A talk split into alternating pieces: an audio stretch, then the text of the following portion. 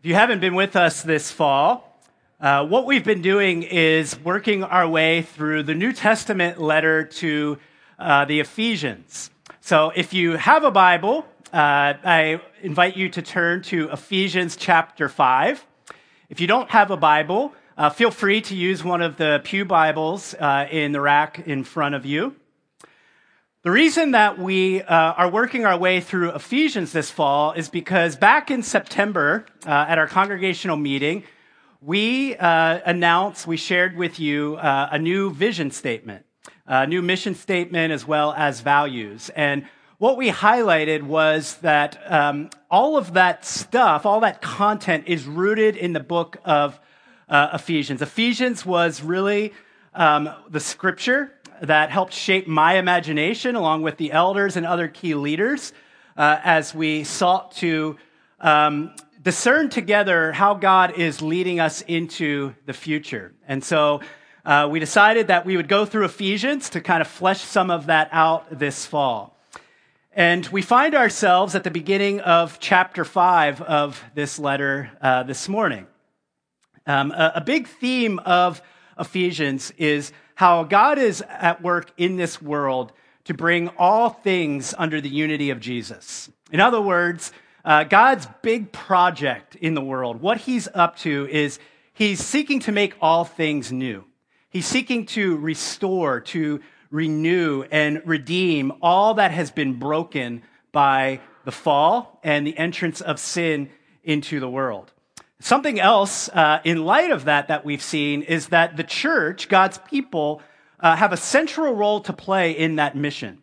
Uh, in fact, the church is made up, we've seen, um, for, peop- uh, made up of people who have diverse stories and backgrounds. And what God has done, what he, what he seeks to do in this world is weave together these people from diverse backgrounds and make them one so that they might be a reflection of what God is doing through Jesus in the world.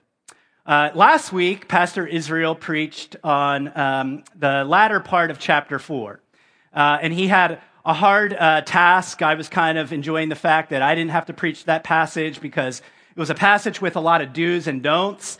But then I looked ahead and realized, wow, my passage is just as difficult this week. So, Israel, I guess I didn't get off after all. So, what I want to do is uh, read the passage for us. I'm going to read verses 1 through 21, but we're only going to focus on the first two verses this morning. Uh, and let me give you context where we're going the remainder of December. So, we're actually going to take a break from Ephesians after this week. Uh, we're going to do a couple Advent themed sermons, and then we will return to Ephesians um, in the new year. Uh, so let me read the passage and then I'll kind of outline for you a little bit of uh, how we're going to break this chapter up in uh, the upcoming sermons in Ephesians this morning and then in the new year. And you'll notice uh, in this passage that there's hard stuff here. It's intense in, places. And so um, I, decided that to cover all of this in one week was far too much. That's why we're going to break this up. Paul writes this Therefore, be imitators of God as beloved children, and walk in love as Christ loved us and gave himself up for us, a fragrant offering and sacrifice to God.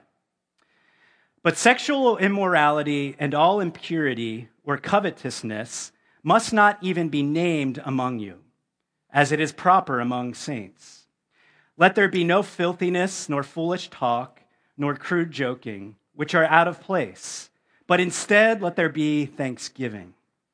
For you may be sure of this that everyone who is sexually immoral or impure or who is covetous, that is, an idolater, has no inheritance in the kingdom of Christ and God.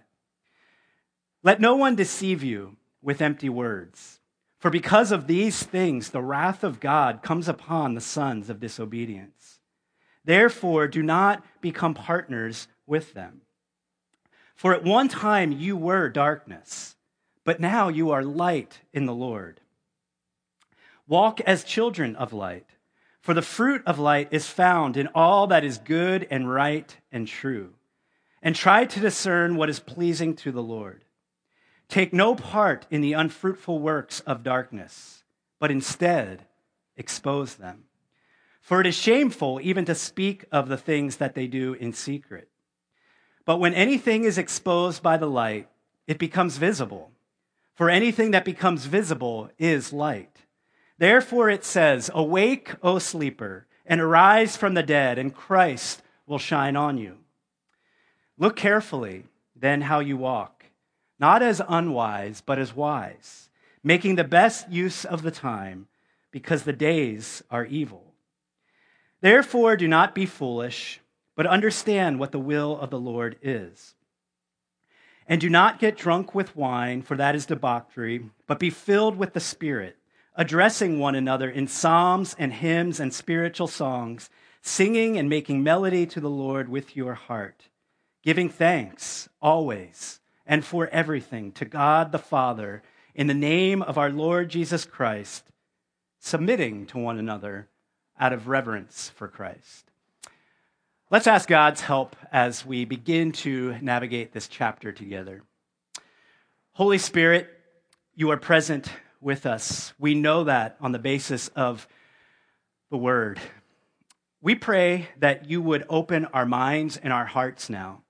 We pray that you would draw us into the story of God, draw us into the truth of the word, that we might see its relevancy for our lives and that we might actually be changed by it. Holy Spirit, we do not want this to be a meaningless activity. I don't want this morning to just be a guy who is up here giving a talk. We pray that you would make it so much more. Transform us, change us for our good and your glory. And we trust that you know where each and every one of us is this morning, whether in this moment we find ourselves believing, disbelieving, unsure of what we believe, whether we are happy, sad, tired, uh, feeling especially alive, you know us. Come and pursue us and bring the word to bear so that we might be changed. We pray in Christ's name. Amen. This Advent, I'm reading an Advent devotional uh, written by a theologian named Dante Stewart. Uh, Dante Stewart is currently a seminary student, um, but several years ago, he graduated from uh, the University of Clemson, where he played on the football team. And he tells a story uh, at some point in his career at Clemson, and he says this I'll never forget walking into my coach's office after one practice. I just finished a good day on the field, he says, and I was satisfied. With confidence, I expected a session of praise. Then he spoke. Stu, the guys are telling me you've been slipping lately. You've been uninvolved. Why are you going through the motions? My heart sank. Though I didn't admit it at the time, he was right. I had become overfamiliar with my position, and I was losing the wonder of being committed to the game.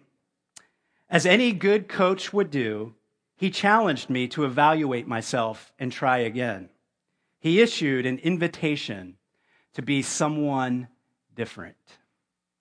He issued an invitation to be someone different.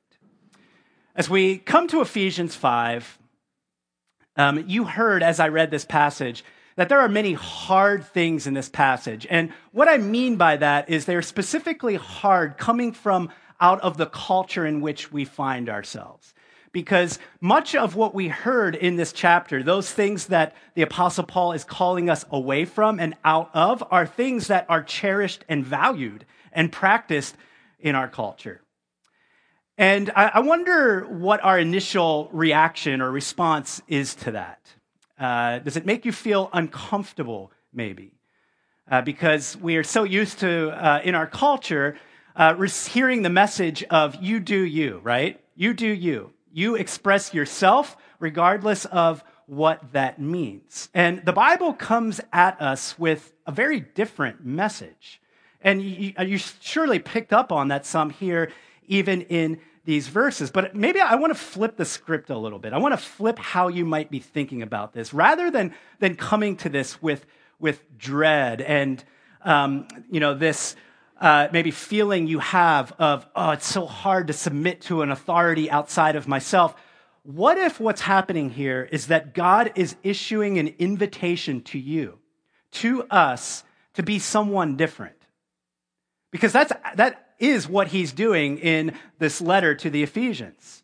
We've heard a lot in recent weeks about putting off the old self and putting on the new self. And that makes sense in the context of this letter, where we learn that one of the, the main priorities of God in this world is to create the church, to create his people, woven together, people from diverse stories and backgrounds who would reflect him to the world, who would actually be the very presence of Jesus to the world. And what are some of the, the ways in which that church, the people of God, are described? Well, a primary way in Ephesians, especially in chapter 2, is a new humanity, a new race. And so it is definitely the case that this morning and throughout this series on Ephesians that God is issuing an invitation to you to be someone different, to put off the old self and to put on the new. And specifically, as we come to chapter 5, the invitation is to be imitators of God. To be imitators of God. What do you think of when you hear that? What do you feel? It's kind of a, an odd thing, isn't it? Maybe something that we don't spend a lot of time thinking about. What does it mean? What does it look like for us to be imitators of God? Because it's probably the case that we're familiar enough with Scripture to know that God is distinct from us. He, he's radically different, right? And that's, that's appropriate, that's true.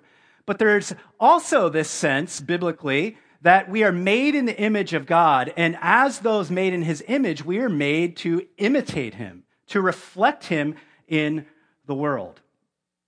You've, you heard, um, if you've been tracking with us, tracking with us in this series, um, this term walk. Paul uses it a lot in this letter.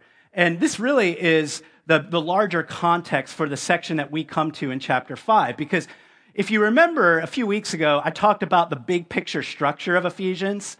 That the first three chapters, Paul does a lot of, of teaching on doctrine, on theology, on here's who God is and here's what he's done for you. And then there's this transition as we move to chapter four in the final three chapters of okay, now let's talk about what it looks like to practically live all of that out. And so, the very first verse of that transition, chapter 4, verse 1, Paul says, I urge you to walk in a manner worthy of the calling to which you have been called. Later on in chapter 4, he says, Now this I say and testify in the Lord that you must no longer walk as the Gentiles do. Back in chapter 2, verse 10, he talked about walking in good deeds. And as we see here in chapter 5, there are three commands to walk walk in love, walk in light, and walk in wisdom. This morning, we're going to focus on walk in love, and then after the new year, we'll come back to chapter 5, and in uh, two separate weeks, we'll consider walk in love, or walk in light, and walk in wisdom. So, if you're wondering, if you're asking yourself that question, which we are asking this morning, what does it look like to imitate God? And what is it, how does that practically get fleshed out? Well, according to Paul here in Ephesians, it's walk in love, walk in light, and walk in wisdom. So let's talk about walk in love this morning. And I, I want to get at this by um, considering two different things about love. First, the experience of love, and then the ethic of love. All right?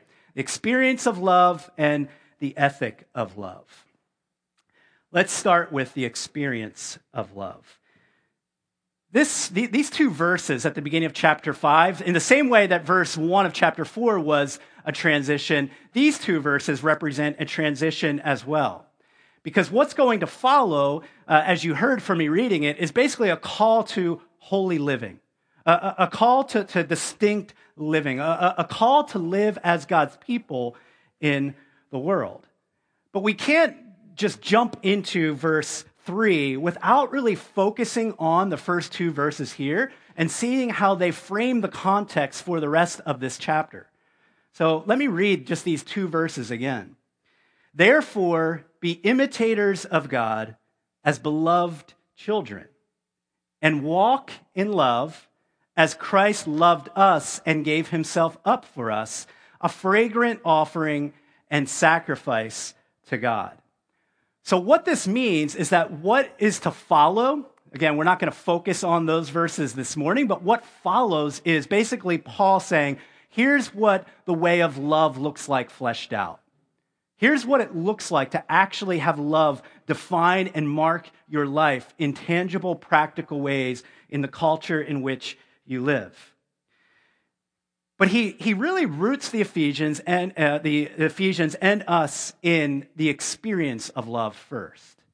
Notice what he says. He, he, he gives the command, be imitators of God, but the, what he says next is so key. As beloved children. Paul doesn't just stop with be imitators of God. Go, go, go do this morally. He doesn't stop with the moral of it or the ethic of it. He grounds it in the experience of love. He, experience, he, he grounds it in identity. And then again, verse 2 walk in love as what? Paul doesn't stop there. What does he say next? What does he say next? It's in the, the passage. What does he say next? As Christ loved us. Now, this is not unusual for Paul. It's not unusual for the Bible. Um, there, there's this constant theme throughout Scripture of the commands of God being grounded in what God has done for us. And this is really important for us to recognize. Um, because I wonder, as you sit here this morning, I wonder what your experience of church, your experience of the Bible has been. I wonder if you would describe the essence of Christianity as simply a bunch of do's and don'ts. That your experience of the Christian faith is simply rules, regulations, commands. Now, don't get me wrong. Um, as we find here in this passage, there are commands in Scripture. There are instructions in Scripture. There are rules, so to speak, for lack of a better word. But what I want you to see is that that is not the essence of Christianity. The essence of Christianity is what God has done for us. And it's what God has done for us that is the fuel, the power for us to then lean into or live out those commands that were given in Scripture. And so I want to ask you this Do you think of yourself as one who is beloved by God. Seriously, I, w- I want you to ponder this. I want you to think about it. And, and I don't want you to be, I, I'm not asking you to, for this one, to call out the answer aloud. But even within yourself, I, I, I want you to be careful before you answer too quickly because I don't want you, especially if you um, have grown up in the church and you, you know what the right answer is, I don't want you to just simply be so quick and say, oh, yeah, I, I, I have this real sense that God loves me. Do you? Do you have a strong sense of God's love for you? Let me ask it this way Is what defines you more than anything else, is it the love of God displayed for you in Jesus? Because that's, that's where Paul's going here. Paul, Paul wants to talk about identity first. He wants to talk about our sense of who we are. He's going to get into uh, all of the hard things about the do's and don'ts yet again. But, but he, he's giving this a context because what, what, he, what he wants us to see is that all of these ways in which he's calling us to live are actually reflections of what it means to be loved by God and to have a deep sense that we are his children. Do you have a strong sense that you are loved by God, that you are His child? This changes everything, one way or another. I wonder, you know, as we do look ahead in this text at, some of these behaviors that Paul specifically names, and in future weeks we'll actually talk specifically uh, uh about what is what he means by some of these. But sexual immorality, covetousness, foolish, filthy, foolish talk, crude joking. I can't help but to think about how often we give ourselves to these kinds of behaviors because we feel unloved in life. Because we feel, now, there are other reasons, um, certainly, but I, I, do think that one of the driving reasons that we give ourselves to the kinds of behaviors that are outlined here is because we feel unloved. And what this means is that we're, we're, we're looking for love.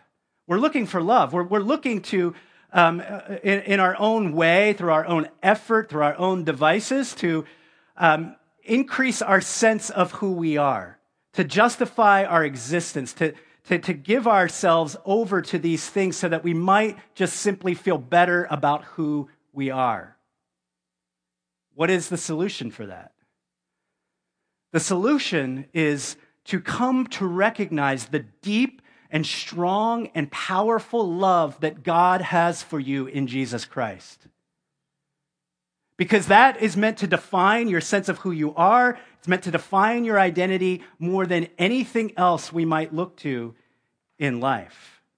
Paul wants us to have that experience of love. And so, what this means is that in the Bible, identity and, and character transformation comes before behavior modification. And, and this is where, um, unfortunately, um, it, throughout church history, uh, different churches, fo- people, whatever, have gone off the rails because we reverse the order. We think that Christianity is primarily about behavior modification, but that's not the case. And we, we see it here in uh, not just in chapter 5, but throughout this letter of how Paul so carefully is framing the argument. He's rooting it in identity. He's rooting it in character transformation. And it's a person who is changed by Jesus, who's in the process of being changed by Jesus, who reflects the kind of changed behaviors that Paul outlines here. We are loved by God. This is meant to be the lens through which we view the rest of this chapter. So it's not so much about doing right behaviors versus wrong behaviors. Again, I'm not minimizing Paul's challenge, the, the challenge and call that he issues here. But the real question is this What kind of person are you becoming? What kind of person are you becoming? I, I know in my own life, I prefer to just focus on, all right, tell me what I'm supposed to do. It, it just seems easier, doesn't it? Even though when I actually go to do it, it's really hard to do whatever it might be. But I, I just think to myself, okay, just tell me what I'm supposed to do. And, and that's how we approach our Christian faith a lot. Okay, God, just tell me what I'm supposed to do. But guess what? We have, we have no power apart from the, the, the working of the Holy Spirit and the grace of God in our lives to actually do the things that He calls us to do. The question is, what kind of person are you becoming? And I get it. That's a scary question to ask regularly. Because if you are a person who is asking that question in your life, what that means is that you are regularly going below the surface of your life. You are willing to not just simply be superficial. You're willing to do the hard work of processing your heart and what's there and what's in your life. You're, willing to be accountable to others in community. In some cases, you're willing to uh, see a therapist, to get spiritual counseling to help you through this process. But we, so many times in our lives, avoid those things because it's way too scary. It's way too scary to be honest and to be serious about what's below the surface. What kind of person are you becoming? Christianity is not just simply some behavioral management program. Christianity is much bigger than that. Christianity is about personal transformation, it's about character transformation. Behavior modification should not be central to our discipleship. What should be central to our discipleship is this leaning into the imitation of God. In other words, it's worship. It's worship of who God is. It's being in all of his character and wanting more than anything else to reflect that, knowing that our reflection of God is the good life, is the good life. It's difficult because uh, uh, I think two or three weeks ago I was talking about this in another sermon. We are so resistant to authority. We're, we're so resistant to voices outside of ourselves telling us how to live. And the same comes, we, we, can't be naive about this. As we come to Scripture, that's in us from our culture. Uh, uh, again, I talked about this a few weeks ago. It's in us from our culture, but it's also in us just from our sinful nature. We don't want to be told how to live. We want to think that we're wise enough, that we're good enough to figure it out on our own. And so, a question we can ask here is this Do you believe that God's vision of the good life is really the good life? Do you believe that God's vision of the good life is really the good life? Like, as you read what's here in Ephesians 5, do you believe that, okay, I don't understand all of this, but God is trustworthy? God made the world, He knows how it's supposed to work best. And so, this is the good life. Refraining from these behaviors and practicing other behaviors, which flows from a changed identity because of who Jesus is and what he's done. How has God's love been expressed? Verse 2 As Christ loved us and gave himself up for us. How, how can we bring ourselves to trust God? How can we really believe that his vision of the good life is really the good life? He was willing to give himself up for us in the person of Christ. Now, try to wrap your minds around this. Uh, try to allow this to sink into your hearts. God is all knowing, okay? So he knows you inside and out. Even in those moments where you refuse to go below the surface, God knows what's below the surface. He knows everything about your present, He knows everything about your past. He knows you inside and out, and yet He still chooses to pursue you. Like, that's what I mean. Do you believe that? That's another way of asking the question Do you really believe you are loved by God? Not theoretically, but like in reality, like given your story, given what's going on in your life. Do you believe that God pursues you? Not the person next to you, God is pursuing them.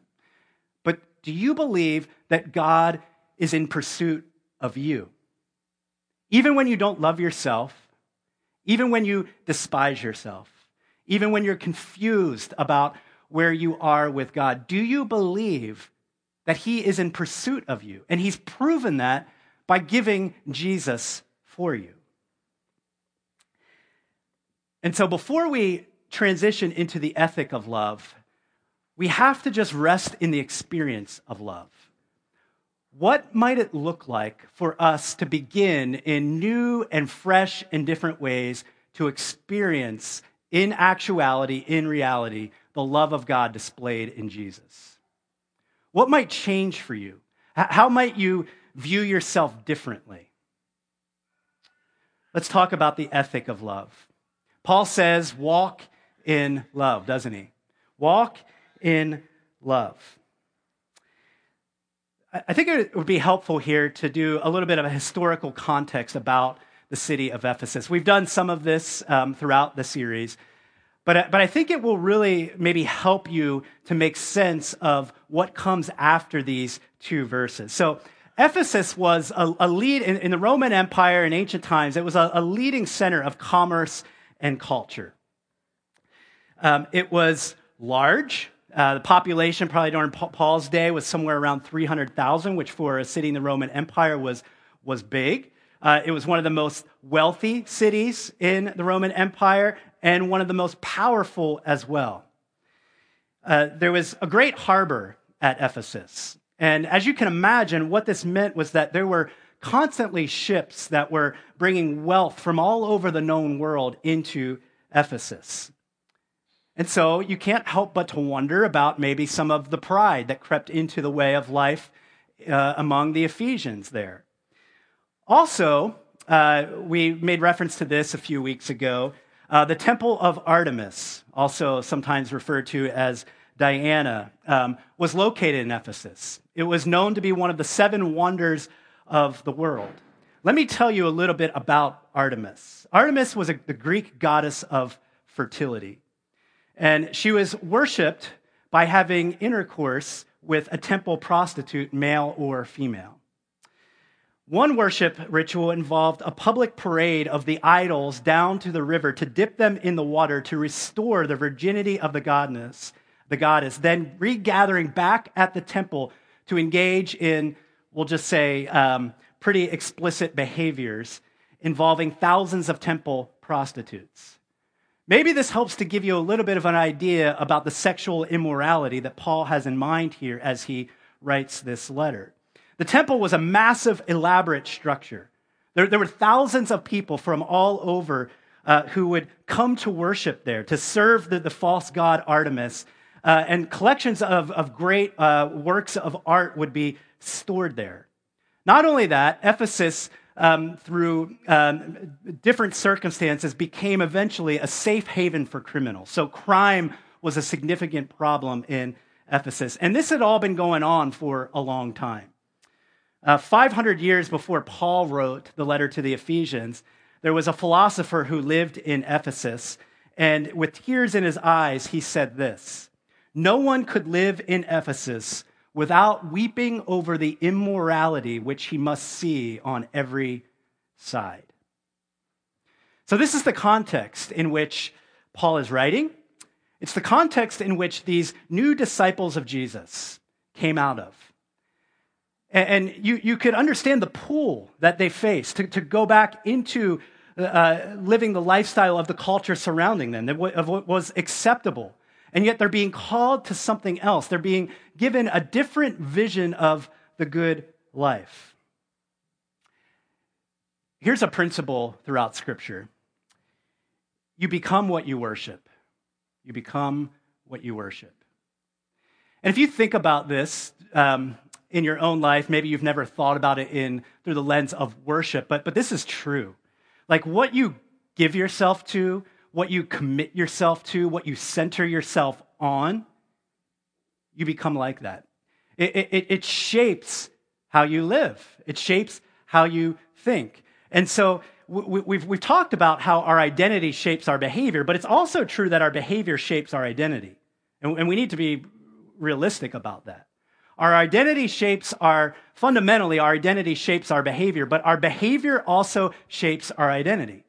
And that's why you could probably point to times in your life where you gave yourself to certain behaviors, whatever they may be, and you found yourself becoming a different kind of person as a result.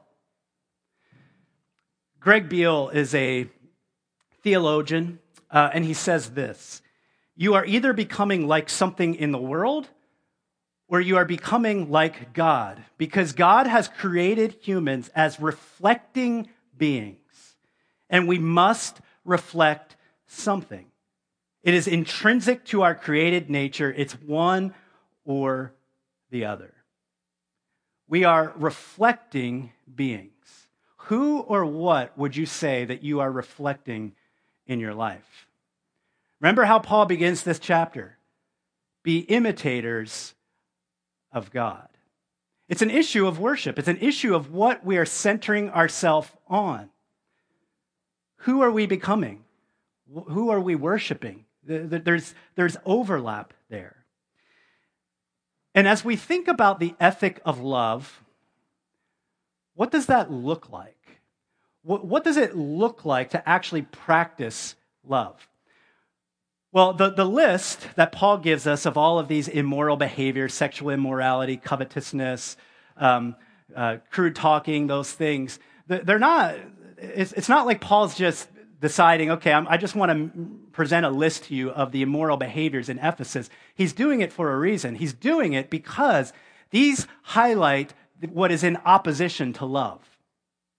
These are behaviors that do not have love in mind. What is true love according to the Bible? Well, he tells us in these two brief verses Christ loved us and gave himself up for us.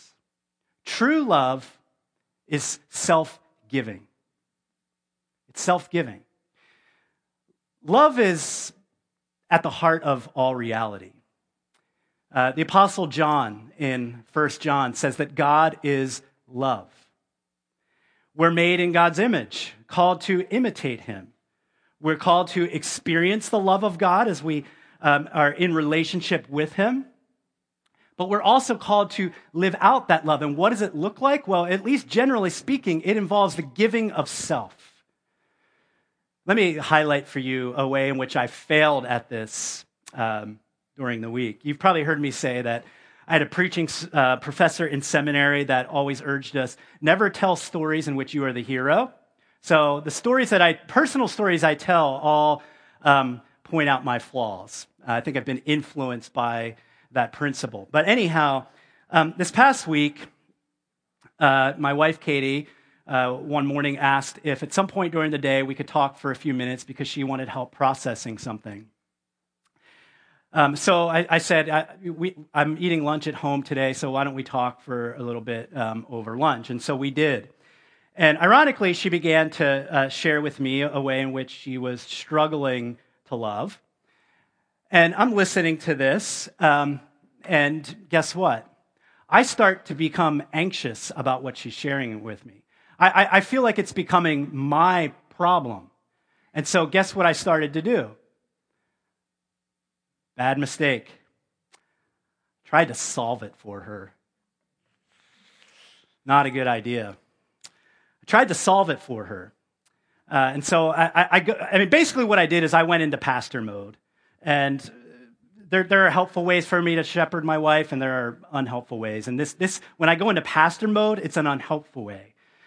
Um, and so I'm, I'm, trying to solve this for her. But what I realized, not in the moment, uh, and actually it, it, was kind of awkward because I had no, no sense that I had done anything wrong. I thought we were good. She had to leave abruptly to go to an appointment. And it was later that night that she brought this up to me. And my initial reaction is like, what are you talking about? Like, you were fine the rest of the day. Couldn't have been that bad. And then the Holy Spirit went to work on me. And what I realized was this the reason that I went into um, solution mode with her was not out of love for her, it was out of love for myself. Because it basically came down to this like, I want this to go away so I don't have to help her deal with this because it's causing me stress and I have enough to deal. I mean, this sounds harsh, but I'm just trying to be transparent with you. And it doesn't matter what you say, you know what it's like in different ways in your own life. So I'm not telling you anything you don't know about yourself. Um, but I realize this that I, am pretending to love. You know, I, am trying to be present, but and, and, and trying to ask good questions. But really, the reason that I'm trying to solve this is so that it will go away, so I don't have to deal with it. That is not self-giving love. That is love for myself. That is about protection of myself. And what we are called to biblically is a love that reflects the love that God has for us displayed in Christ. Christ gave himself up for us. And so I think it is uh, helpful for us to think about this. What would it look like for us to truly begin to love the people around us? Uh, uh like, like, let's begin in the church. Um, people that you would maybe say are hard to love, or people who are different from you, that initially there's not much you share in common, or maybe it's just simply that you tend to be a more private person, which there, there's nothing necessarily wrong with that. But there's something wrong with it if it turns into a lifestyle of just simply putting up walls of protection, not being in real, genuine relationship and community with people where you're actually following Jesus with others. That's where it becomes a problem. But what would it look like for you to practice true self giving love? And let me take us back to where we started. It has to begin with having a regular experience of God's love for you. That's where the power is, brothers and sisters. That's where the power is. As, as Katie pointed out, my, my sin, uh, my unhelpful way of, of approaching her, like I said, it, initially, like, uh, I mean, I'll just be fully honest. We went to bed. We went to bed upset with each other that night. Uh, that's a whole. That's a premarital counseling session about not talking about things like that before you go to bed. But that's another sermon. Um, but we went to bed upset, and it was my fault because as she brought this to me, like I, my self-protective walls went up. It was like, no, no, I, I, I'm, I did everything right. I'm good. Don't bring this. To, and the Holy Spirit had to go to work. And how did the Holy Spirit go to work? by grounding me in an experience of God's love. Realizing that this is, this is, even though I don't want to admit it, I have to go below the surface, and this is true. This is true. This is my sin. Here's how I sinned against my wife. And then almost 24 hours later, I came home from a meeting Friday evening and uh, brought this up with her and finally was able to say, I'm sorry. I'm sorry that I did not listen well to you, that I approached you in this way. But what was it for me? Now I, now I feel like I'm starting to turn into the hero. I don't intend that. It's not what I'm intending. But what was the change for me? It was remembering that in the midst of my sin, in the midst of all of my flaws, God loves me. And how do I know that? He sent Jesus for me. And that's where the power comes to then give ourselves to others. So I wonder what it would look like in our, in our families, but also in our church family, for us to begin to give ourselves over to a love that requires sacrifice a fragrant offering and sacrifice to God. This is the vision of the good life. Like, I think about my personal story that I just shared. Like, it, it wasn't fun for me to go through that process. It wasn't pain. It, it was painful for me. It's never fun to admit that I am wrong, right? That's not fun. But freedom is what God desires for us. And maybe that's the irony here. Maybe that's the surprise that you need to see here in Ephesians chapter 5. That God calls you away from certain behaviors and into certain behaviors because He actually wants you to be free. He wants you to be uh, in the midst of His vision of the good life.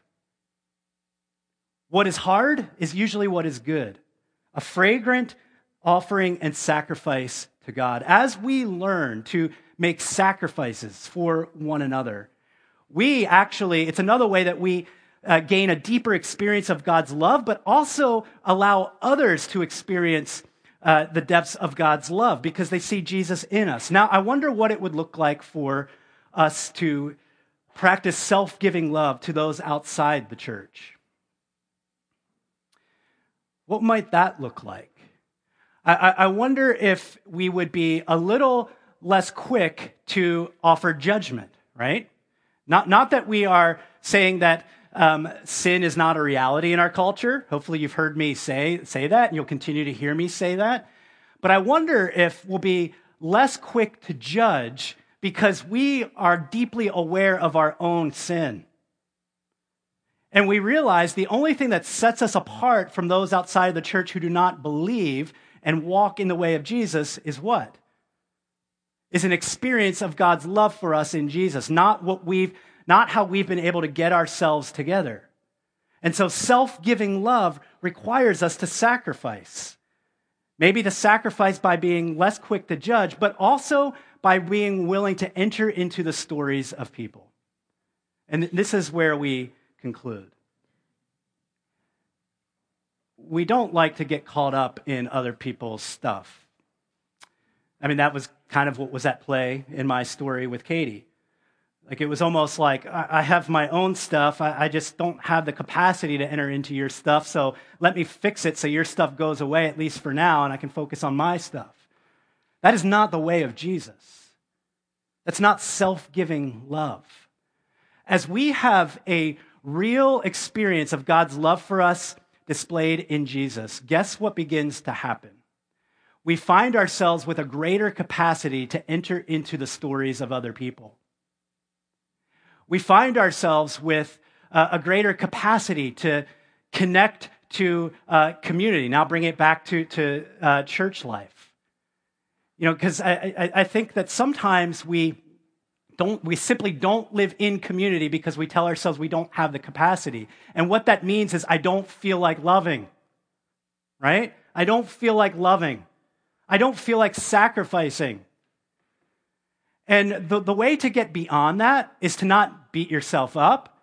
It's not to dwell on necessarily what you're not doing. It's to bask in the love that God has for you, in the sacrifice that He made for you in Jesus.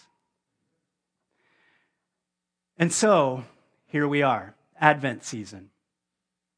It's not too, too late to lean into the Advent season. Um, sometimes this happens to me where, like, I, I, start off strong, maybe the first week of Advent. You know what this is like? Um, reading a devotional, being in scripture, prayer, and then I miss a day or two, and then I tell myself, well, the whole month is screwed up now, so there's no sense in going back. I'll wait. Oh, wait, January 1st, that's a new start. I'll try again then. It's never too late. It's never too late. And it's not about ritual, it's not about practices necessarily. It's about positioning yourself in relationship to God so that you might regularly experience his love for you. And so, as in this Advent season, as we practice waiting, waiting on God's presence, I, just encourage you to be in God's presence, to simply be in his presence, to receive his love, to begin the process of doing the hard work of going below the surface, to be honest about your sin, but to not stay there, to quickly turn to the sacrifice that Jesus made for you, so that you might be forgiven, so that you might be free, and so that you might be loved as a son or daughter of the Father in heaven. Let's pray.